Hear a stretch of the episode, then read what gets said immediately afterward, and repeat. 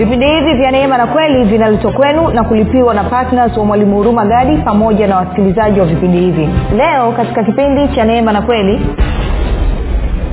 anasema hamwezi kuwatumikia mabwana wawili kwa wakati mmoja mtamchukia mmoja na kumpenda yule mwingine. Au mtakuwa waaminifu kwa mmoja na kumdharau yule mwingine. Hamwezi kumtumikia mungu pamoja na pesa. Huwezi kumtumikia mungu pamoja na pesa. Lazima uchague mmoja wa kumtumikia. Kumbuka kutumikia kunaambatana na kuabudu. Kwao huwezi ukamwabudu mungu na kumtumikia mungu kwa wakati mmoja na wakati huo ukawa unaabudu na kutumikia pesa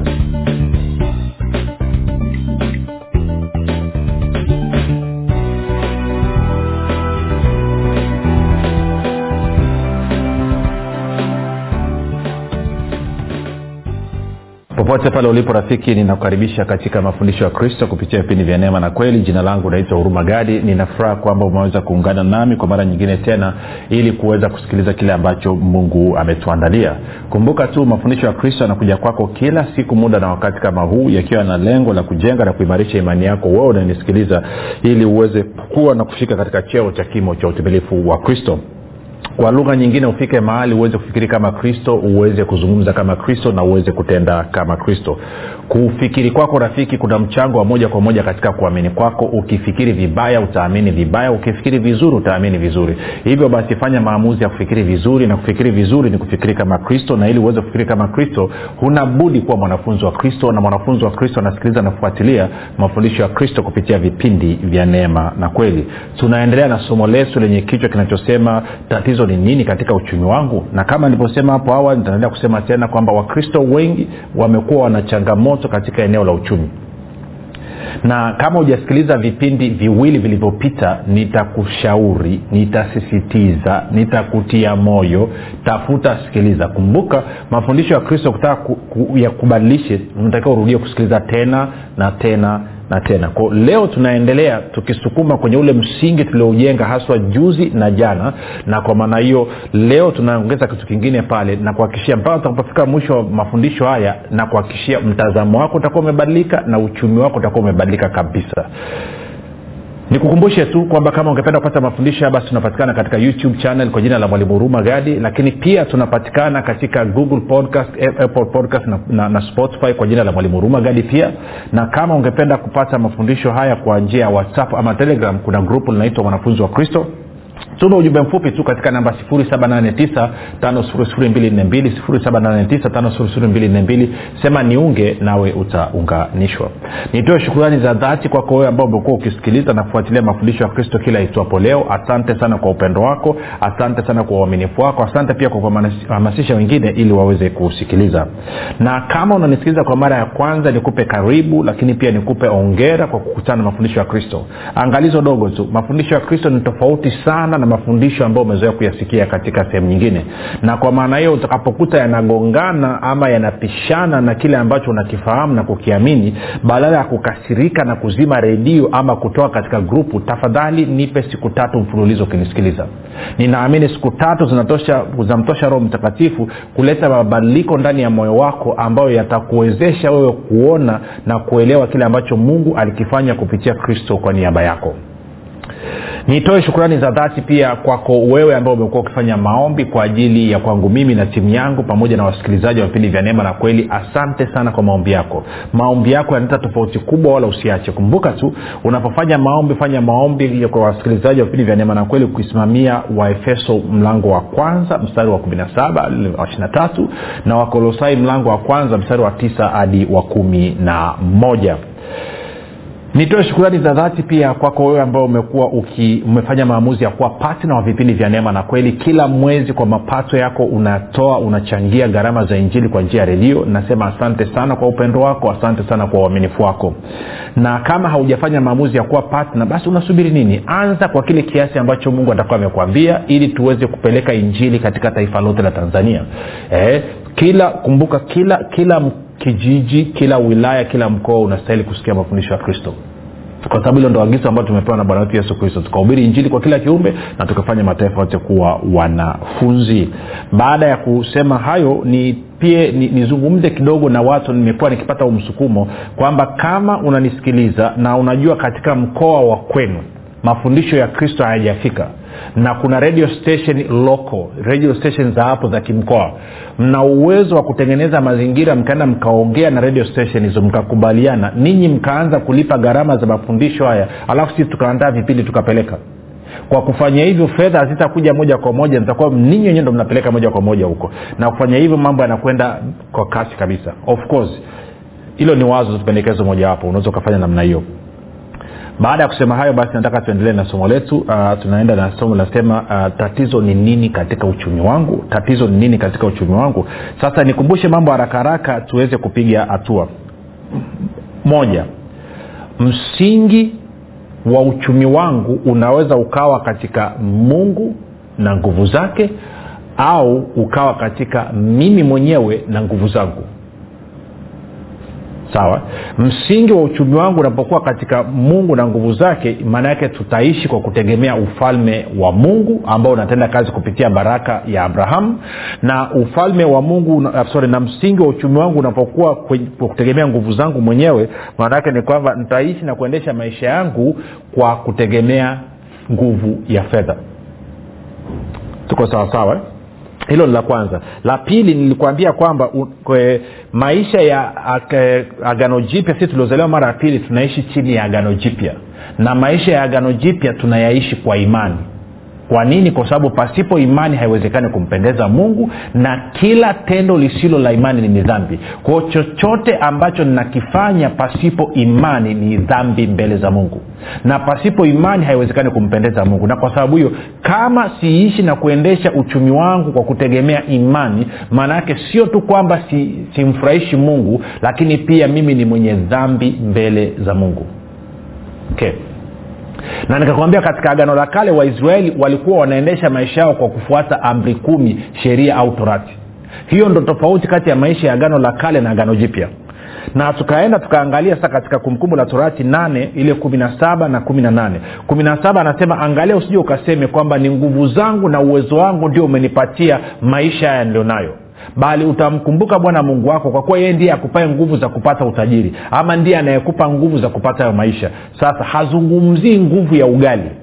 Watu wengi wakisikia kwamba mungu ndiye anayenipa nguvu za kupata utajiri ama ustawi na maendeleo wanadhania bibilia inazungumzia nguvu ya ugali. Haizungumzii nguvu ya ugali inazungumzia supernatural power. Inazungumzia nguvu ya kiungu sio nguvu ya kibinadamu hilo tuelewane. Sasa mungu akasema kwamba itakuwa utakapoanza kuandamia miungu mingine ukaiabudu ukaitumikia anasema utaangamia hakika. Na nikakuonyesha kwamba kama katika agano jipya bado mungu anatafuta watu watakaomwabudu katika roho na kweli. Yohana 4 hadi 24 ni dhahiri basi madhara yale yale ya kuto kumwabudu mungu ya kuto kumtumikia mungu ya kuto kumwandama mungu kumwandamia mungu madhara yale yale bado yapo hata leo hii leo hii umepewa neema ya mungu ili ikuwezeshe wewe kumwandamia mungu kumwabudu mungu na kumtumikia mungu. Neema haina maana kwamba mungu hana nafasi katika maisha yako tena. Hilo tuliweke sawa. Maana kuna watu wengine uelewa wao nao shida. Anaambia mwalimu najua sisi tuko kwenye neema kwao tunaweza tukaishi kama mapanyabuku tu tukaishi kama tunavyotaka. No, no, no. mungu akukupa neema ili wewe uishi kaa kicheche alikupa neema ili uweze kuishi maisha yako katika viwango katika standard ya mungu. Baada ya hilo tukaa tukaangalia tukasema okay kama mungu anazungumzia habari ya nguvu zangu yaani nguvu za mungu kuendesha maisha kwa kutegemea nguvu za mungu ama kuendesha maisha kwa kutumia nguvu zangu mwenyewe. Na anazungumzia habari ya mimi kumwandamia mungu kumwabudu mungu na kumtumikia mungu. Au mimi kuandamia miungu mingine kuabudu miungu mingine na kutumikia miungu mingine. Tukasema lugha hiyo hiyo ndo lugha ambayo anaitumia bwana yesu katika matayo sita. Na tukapiga hatua. Sasa labda labda kabla ya kwenda kwenye matayo sita moja tufanye hivi. Taenda vizuri. Twende kumbukumbu la torati kwanza. Nisome ule mstari wa, wa kumi na saba na wa kumi na nane. Ya kumbukumbu la torati kumi na saba na kumi na nane. Anasema hivi. Hapo usiseme moyoni mwako. Angalia anazungumzia ni moyoni. Kwao ni mawazo unayawaza ndani ya moyo wako. Hapo usiseme moyoni mwako nguvu zangu na uwezo wa mkono wangu ndio ulionipatia utajiri huo yaani hizo mali maisha nyumba kile anasema bali utamkumbuka bwana mungu wako maana ndiye akupae nguvu za kupata utajiri ili alifanye imara agano lake alilowapia baba zako kama vile kwa nikakwambia eidha uchumi wako msingi wake ni nguvu zako mwenyewe ama msingi wake ni nguvu za mungu. Nikakwambia msingi wa uchumi wako ukiwa ni nguvu za mungu maanaake ni kwamba ufalme wa mungu kupitia baraka ya abrahamu utatenda kazi kwa niaba yako. Lakini msingi wa uchumi wako ukiwa ni nguvu zako mwenyewe maanake ni kwamba unategemea nguvu ya fedha sasa tuende na, ma, ni, na ni mifumo ni hii miwili na huwezi ukamiksi eidha unafuata mmoja ama unafuata mwingine. Huwezi ukaichanganya. Kwa nini bwana yesu anasema kwenye matayo sita huwezi ukatumikia mabwana wawili? Hilo lielewe. Katika katika katika hamnaga hamna hamna hamnaga vuguvugu. Yesu anasema kuwa moto ama baridi period. Sasa tukiwa na hilo tuende kwenye yeremia nikakuonyesha kitu. Yeremia kumi na saba yeremia kumi na saba alafu tutaanza mstari ule wa tano. Yeremia kumi na saba tutaanza mstari wa tano alafu tutakwenda mpaka mstari ule wa, wa saba pale wa saba eh, yeremia kumi na saba mstari wa tano tutakwenda mpaka ule mstari wa ngapi wa, wa saba wa, wa, wa, wa nane pale. Anasema hivi bwana asema hivi amelaaniwa mtu yule amtegemeaye mwanadamu amfanyaye mwanadamu kuwa kinga yake na moyoni mwake amemwacha bwana.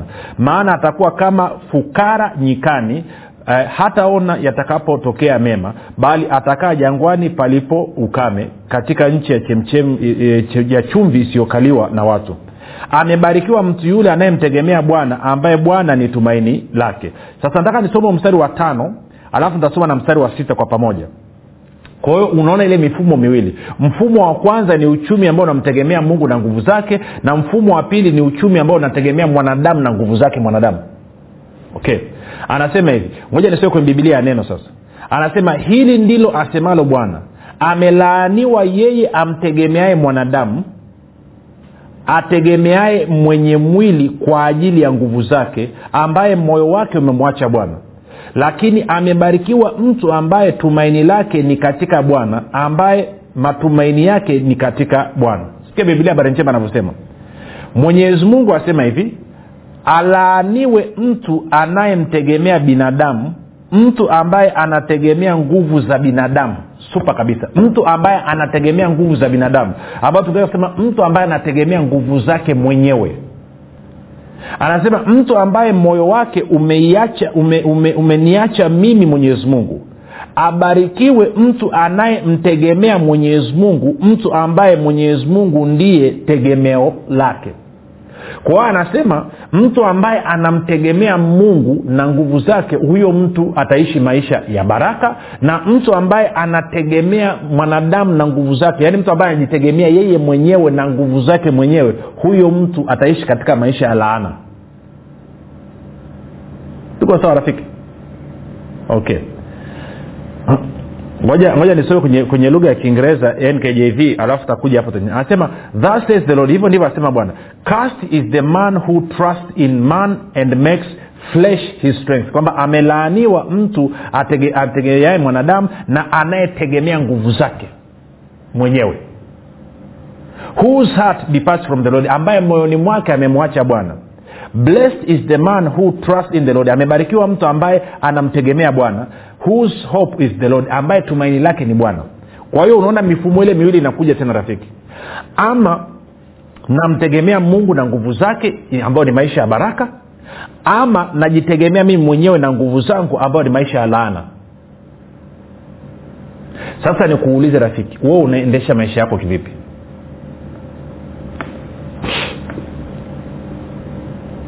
Kama uchumi wako unakasheshe sasa hivi kama uchumi wako umejaa matatizo sasa hivi kama una struggle kama una changamoto ninakuhakikishia kabisa wala sihitaji kuwa nabii ni kwa sababu wewe humtegemei mungu na nguvu zake unajitegemea wewe mwenyewe na nguvu zako unategemea elimu yako unategemea biashara yako unategemea kuchacharika kwako unategemea juhudi zako mwenyewe unategemea akiba yako mwenyewe.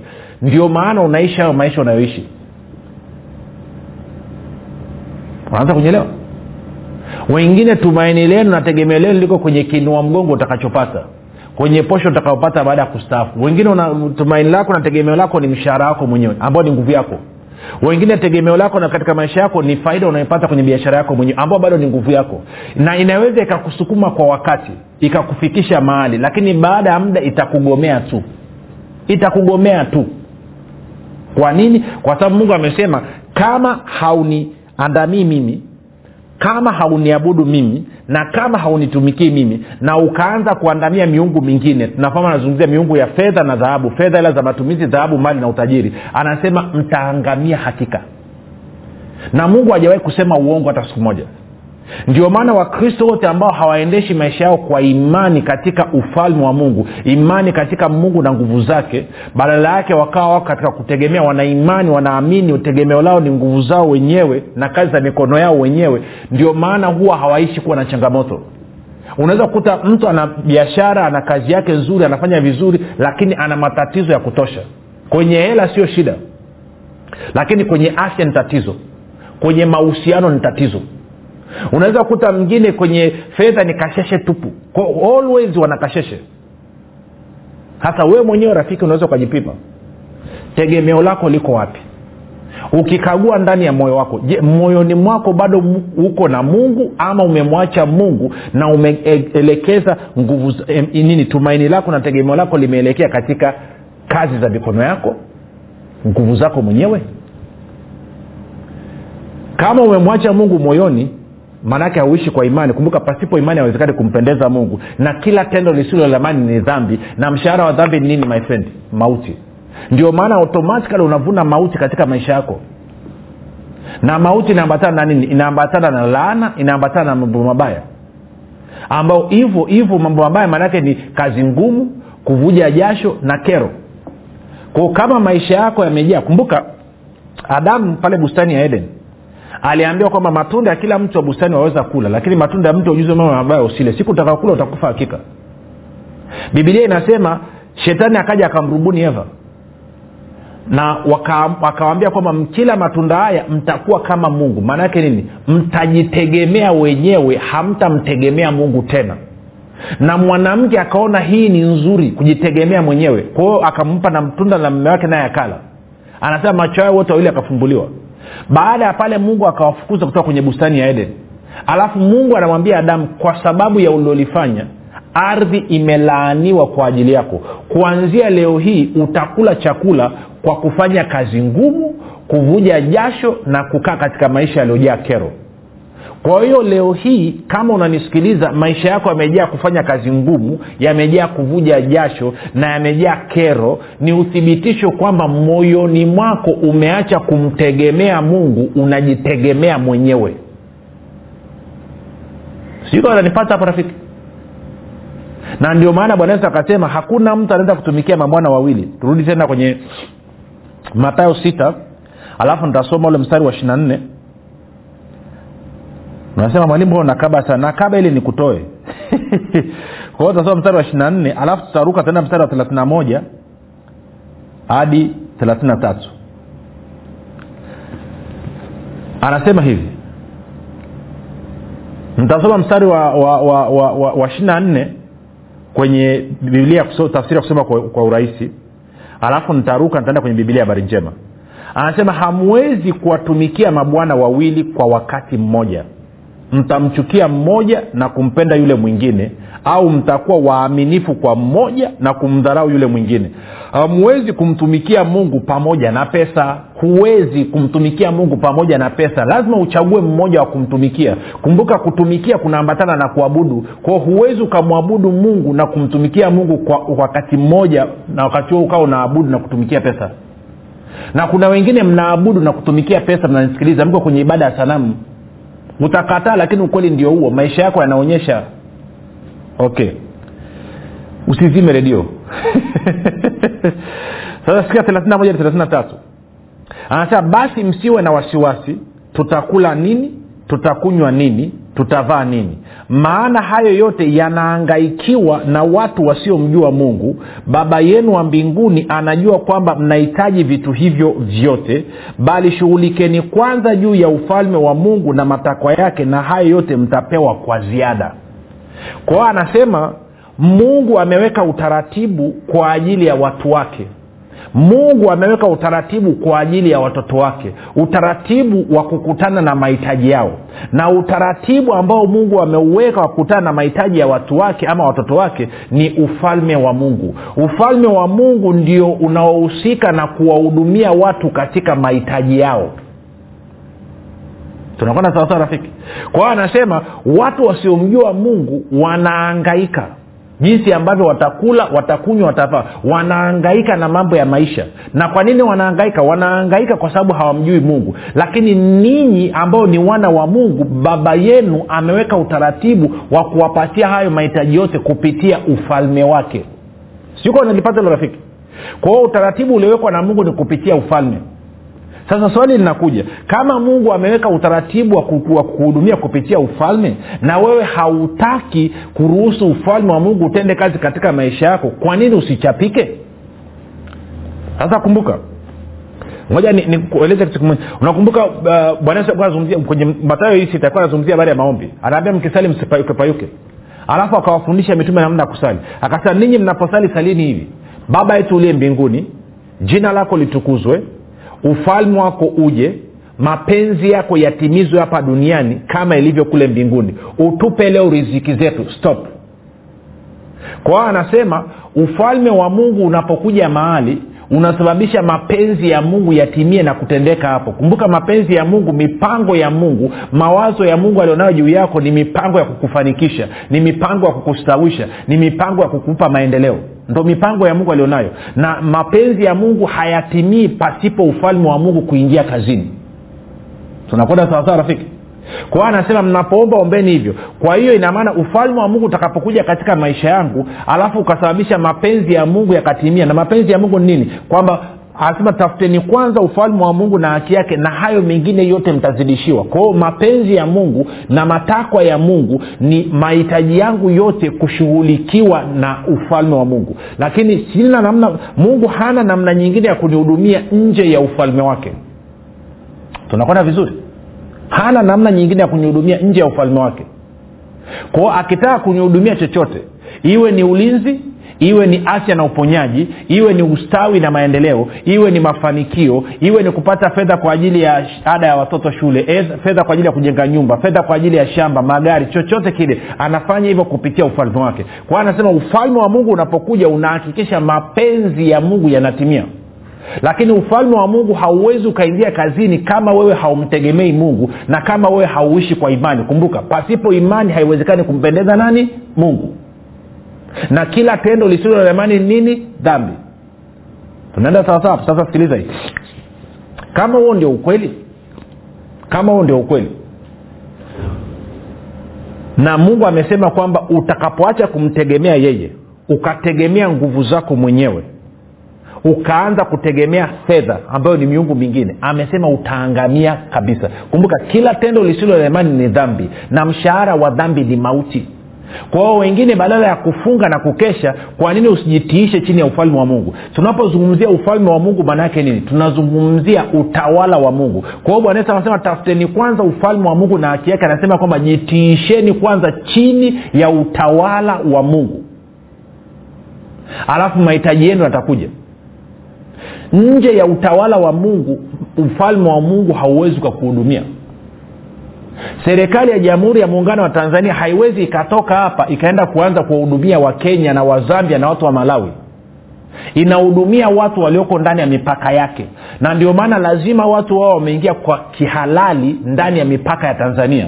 Wanapoingia kihalali ndani ya mipaka ya tanzania then serikali ya tanzania inawajibika kuwapatia ulinzi na usalama inawajibika kuwapatia miundombinu ambayo itasababisha maisha yao yaweze kwenda kama anavyotakiwa nje ya mipaka ya tanzania serikali ya jamhuri ya muungano wa tanzania haiwezi ikawahudumia hawa watu ndio maana hata wewe raia wa tanzania utakapotoka hapa ukaenda nchi nyingine maanaake ni kwamba umetoka chini ya himaya ya serikali ya tanzania. Kwa hiyo anavyosema tafuta ufalme wa mungu kwanza maanake anasema jitiishe chini ya utawala chini ya under the rule of the king chini ya mamlaka na utawala wa mfalme yesu. Na kwa maanao utahudumiwa. Mungu hana njia nyingine hana namna nyingine rafiki ya kukutana na mahitaji yako nje ya ufalme wake. Na wewe kama hauachilii imani yako kwa maana ya kwamba haumtegemei mungu na nguvu zake ufalme wa mungu hauwezi kwa kuhudumia na mungu hana namna nyingine ya kukuhudumia nje ya ufalme wake. Sasa swali langu ni hili. Wewe unategemea nini? Unategemea ufalme wa mungu kukutana na mahitaji yako ama unategemea nguvu ya fedha? Unategemea nguvu ya ufalme wa mungu kukuhudumia katika mambo yako ya kila siku ama unategemea nguvu ya fedha hasa wengine hata ufalme wa mungu hamjui nini. Hiyo kuonyesha jinsi ambavyo ilivyo hatari. Na kwa maneno unaweza ukaanza kupata picha kwa nini umekuwa ukipitia changamoto kwa nini uchumi wako umekuwa ukivurugika. Sasa kipindi kinachokuja nitaanza kuonyesha namna ya wewe kutegemea sasa ufalme wa mungu ili maisha yako yaweze kwenda. Lakini kabla ya huko unahitaji kumpokea yesu kristo kuwa bwana mokozi wa maisha yako kama hujafanya hivyo. Fanya maombi yafuatayo. Sema bwana yesu ninakukaribisha katika maisha yangu. Uwe bwana na mwokozi wa maisha yangu. Asante kwa maana mimi sasa ni mwana wa mungu. Rafika umefanya maombi mafupi ninakukaribisha katika familia ya mungu tuandikie tuweze kufurahi pamoja na wewe. Tukutane kesho muda na wakati kama huu. Jina langu naitwa huruma gani na yesu ni kristo na bwana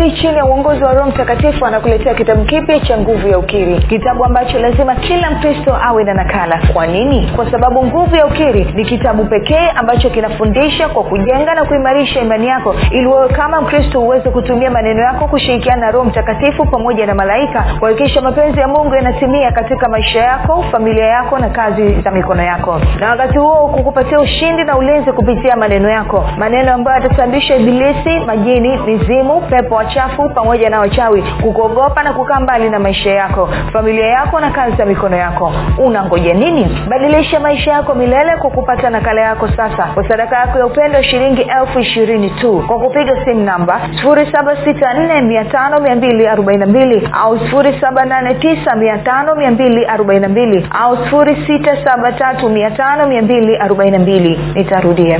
7645242 au 7895242 au 6735242